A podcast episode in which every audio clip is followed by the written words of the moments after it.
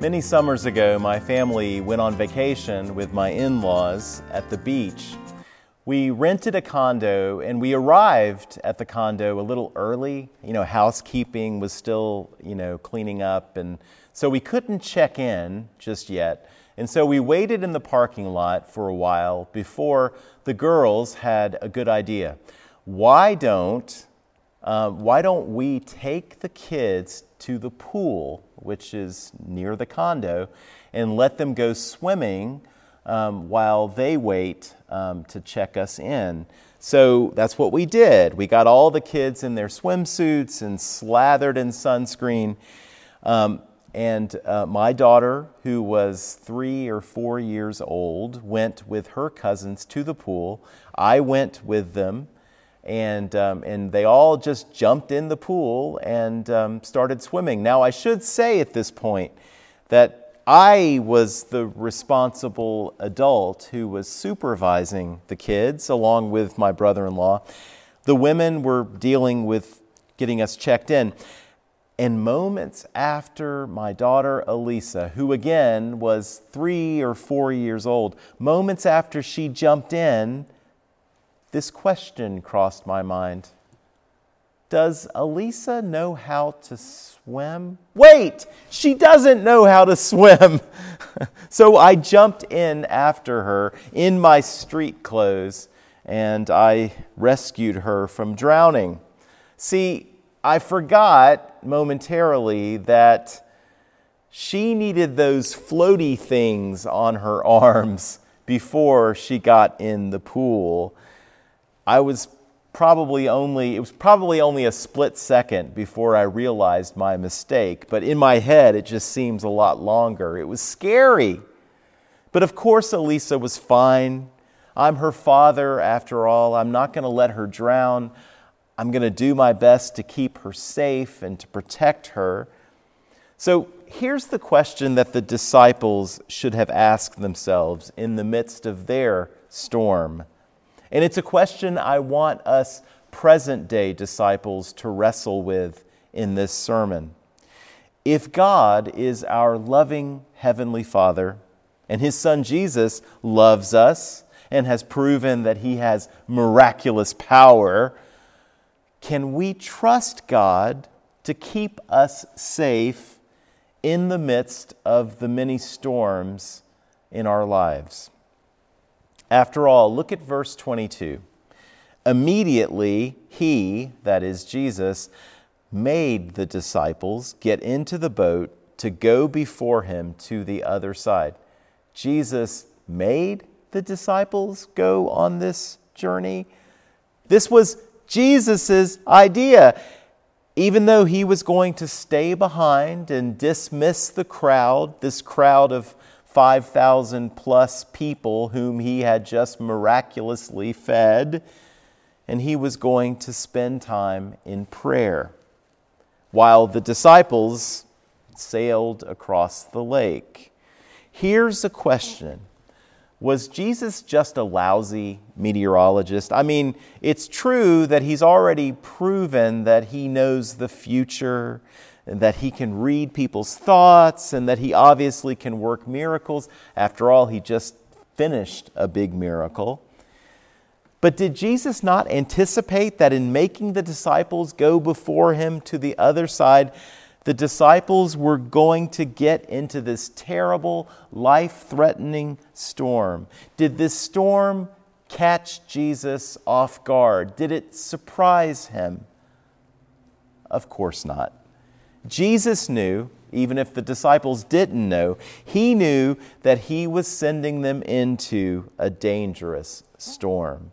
If that's the case, the only thing we can conclude is that he was sending them there for a good reason. Last week, I said that the best thing that we can do when we're afraid is to remind ourselves of God's promises. And the disciples um, they could have done that too here. I mean, look at verse 22 again. He made the disciples get into the boat and do what? sail out to the middle of the lake, get caught in a terrible storm, and drown? No. That's not what Jesus told them. He told them to go before him to the other side.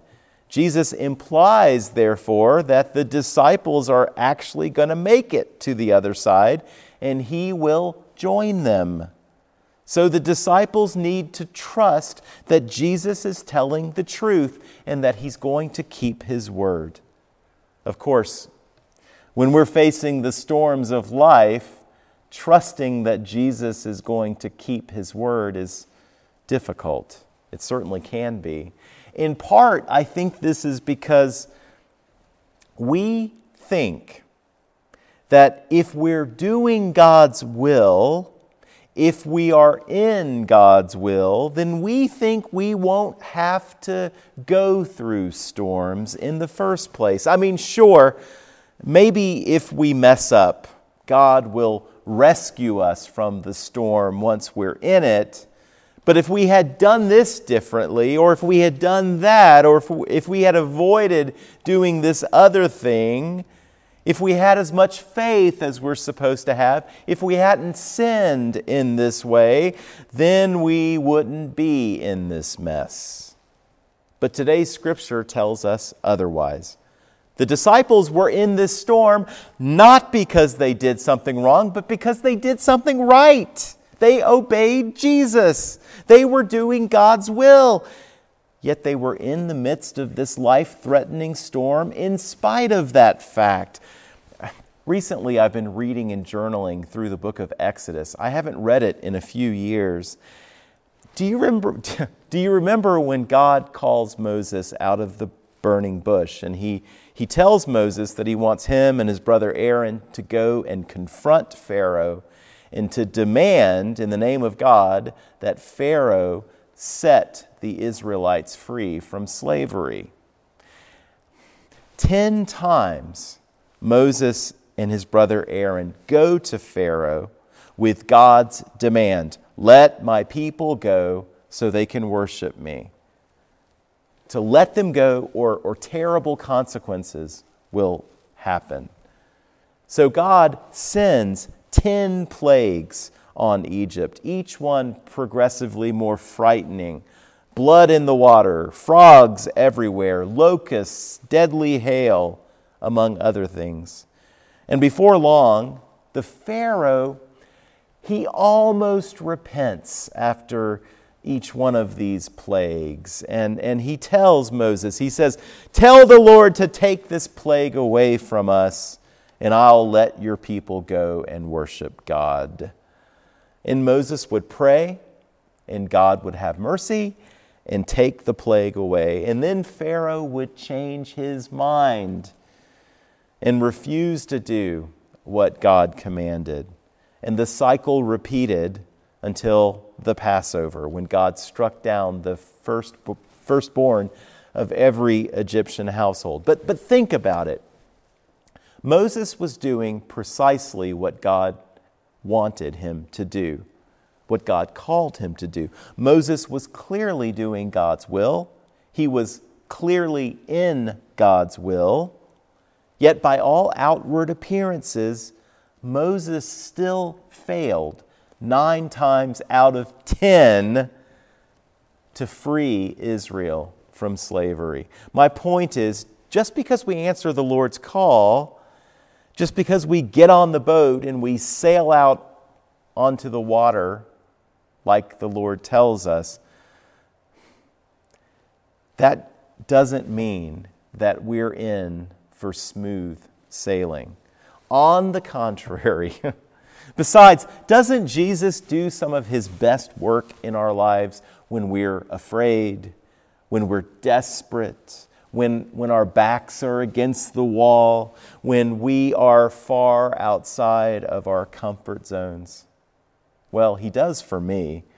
One of the best things that I've done in ministry, after all, indeed, one of the best things I've done in my life was to go to Kenya on two different trips. Kenya is in East Africa, and it's a place where our United Methodist Church is growing explosively. We simply can't start churches fast enough. We can't train and equip pastors fast enough.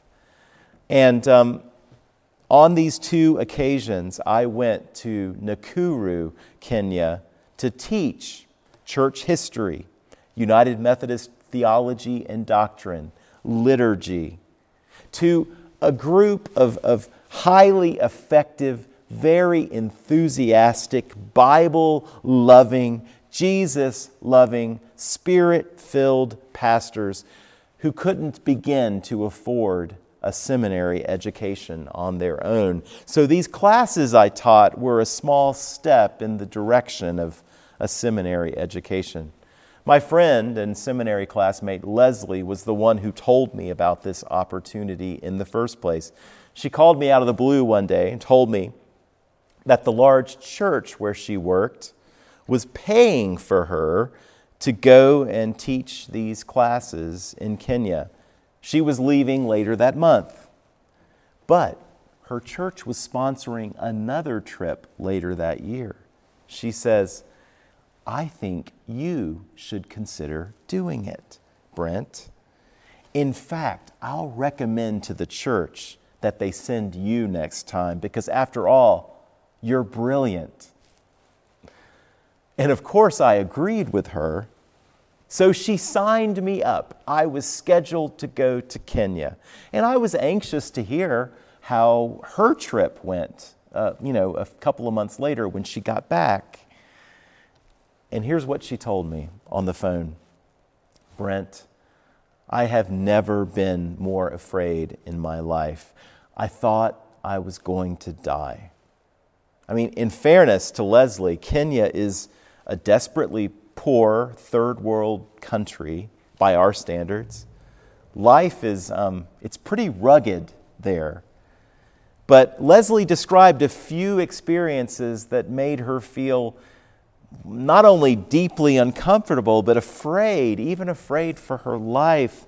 She had a panic attack at one point. Not to mention, she was constantly worried about eating or drinking something that would make her sick or getting malaria or some other mosquito borne illness. She said, It was so bad that I worried I would never see my kids again. Then she said, in almost the next breath, and I'm not exaggerating, I, I don't think, but almost in the next breath, she said, By the way, I've got your airline ticket and you're scheduled to leave in three months. And I'm thinking, I don't want to go now. I'm afraid. I don't want to die. I told you last week, I'm a chicken. But it was too late to back out of this trip. I was going to have to go, even though I was pretty certain it was going to kill me. But I was afraid. And to make matters worse, I went to um, Emory Midtown Hospital to get my vaccinations and, and prescriptions, whatever I would need to try to stay safe while I was in Kenya. Excuse me. And the doctor talked to me about yellow fever. He said there weren't currently um, any cases of yellow fever in Kenya, but there were in neighboring Somalia. So, just to be safe, he'd recommend getting the vaccine for yellow fever. And so I said, Well, sure. Are there any possible side effects I should know about? And um, maybe he didn't have the best bedside manner. He certainly didn't know that I was a hypochondriac when he told me, Oh, sure, um, it's a live virus vaccine, so there's a, a possibility that you'll get yellow fever from the shot itself. Well, at that moment, in my mind, I'm thinking, well, just go ahead and reserve my hospital room now because I'm pretty confident I'm going to get yellow fever. But of course, I didn't. And, and Leslie's experience was not at all my experience. I'm not exaggerating when I say that those, those two trips over the course of 20 days were among the best things that I've done in my life. And they wouldn't have happened at all if I had simply stayed in my comfort zone and avoided all these things that make me afraid. Look at verse 26. But when the disciples saw Jesus walking on the sea, they were terrified and said, It is a ghost. And they cried out in fear. One pastor puts it like this Jesus often comes to us disguised as the thing we're afraid of. Jesus often comes to us disguised as the thing we're afraid of. Isn't that wonderful? Oh my goodness. Uh, here the disciples were, terrified of what they thought was a ghost. It turned out to be Jesus all along. Jesus often comes to us disguised as the thing we're afraid of. Jesus came to me in Kenya. If you have your Bibles, and you should, look at verse 27. Jesus tells the frightened disciples, Take heart, it is I, do not be afraid. Now, New Testament translators have a hard time with some words in this verse because what Jesus literally says here is, Take heart, I am, do not be afraid. I am in Greek, that is ego eimi. Jesus says this of himself elsewhere, especially in John's Gospel in the New Testament, but it is the divine name of God that we find in the Old Testament. Exodus 3:14. God said to Moses, "I am who I am," and he said, "Say this to the people of Israel, I am has sent me to you." So Jesus is revealing something profound about himself to the disciples. He is revealing to them that he is God, God in the flesh. And I know the disciples are afraid. I know they're skeptical. I know that they're filled with doubts. But, but we have some evidence here that they actually did get the message. Look at verse 33. And those in the boat worshiped him, saying, Truly, you are the Son of God. These disciples were faithful Jews. And, you know, they were not going to break the first two of the Ten Commandments by worshiping someone who was not God. They would not worship a human being. And they wouldn't worship Jesus unless they were convinced that he was God. I mean, there are two places in the book of Revelation where the Apostle John is talking to an angel, and it's a pretty, the angel is pretty glorious in his own way. So much so that John falls down on the ground and tries to worship the angel. And two times the angel says, you, you can't do that. What are you doing? I'm a creature just like you. You can't worship me. So the disciples wouldn't have worshiped Jesus unless they believed he was God. And Jesus wouldn't have received their worship unless he was God. Suddenly, the storm didn't seem quite so scary or tempestuous or life threatening. After all, God is in charge of this and every other storm.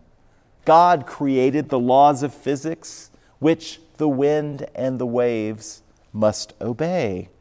He could merely give the word and bring the storm to an immediate halt. And now, this same God is somehow walking toward the disciples on the water, and he's now on board the boat.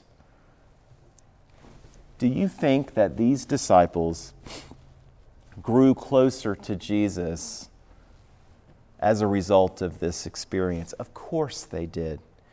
And it happened because of this storm. Because let's face it, nothing brings us closer to Jesus than a good storm in our life, right? In fact, Peter prayed that this storm would bring him closer to Jesus. Now you say, Peter doesn't pray here. Oh, yes, he does. Twice, actually. He literally asks Jesus to do something for him. Asking Jesus to do something is a prayer.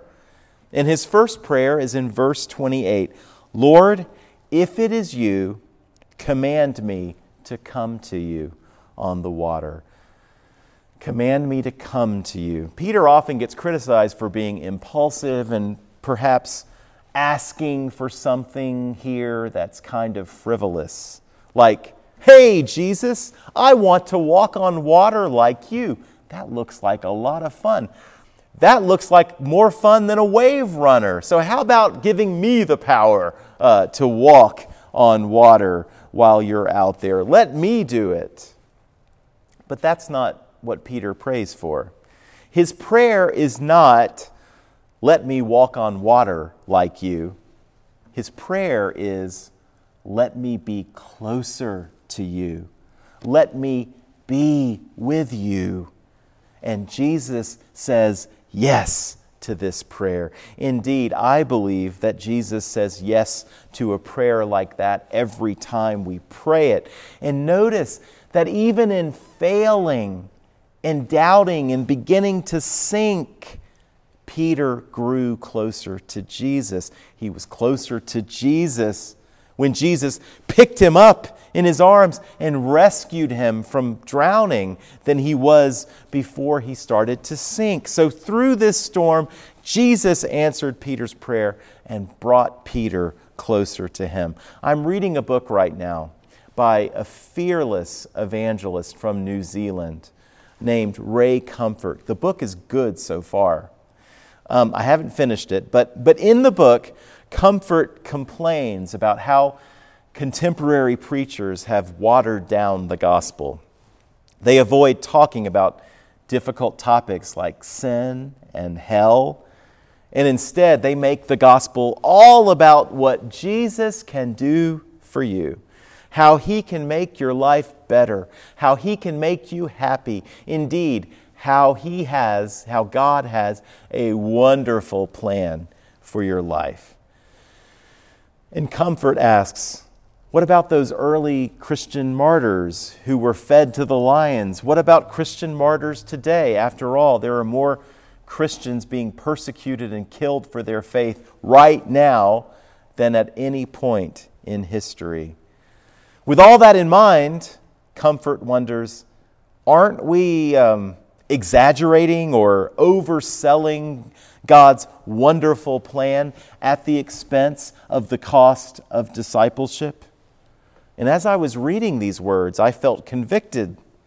Uh oh, I thought. I often preach that God has a wonderful plan for our lives. I preach that Jesus can make us happy in a lasting sort of way.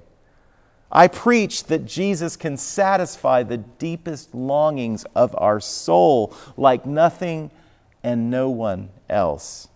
I've experienced this kind of happiness, this kind of joy, this kind of contentment, this kind of satisfaction for myself, and I want others to know about it. Of course, I also preach often about sin and hell, but still, I take his point.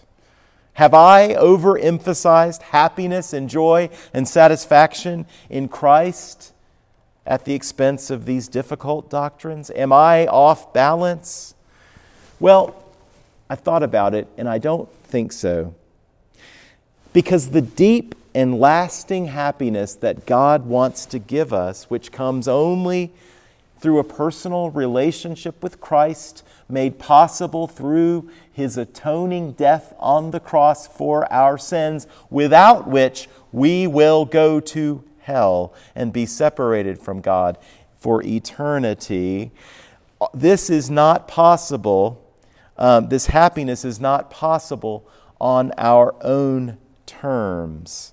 If it were, it would be insane to talk about God sending storms in our lives, which often cause pain and suffering and fear. Because we think that storms are incompatible with happiness, they disrupt our happiness. Happiness, as we define it, is smooth sailing. Indeed, happiness is the absence of storms. That's what the world tells us. But the world is wrong.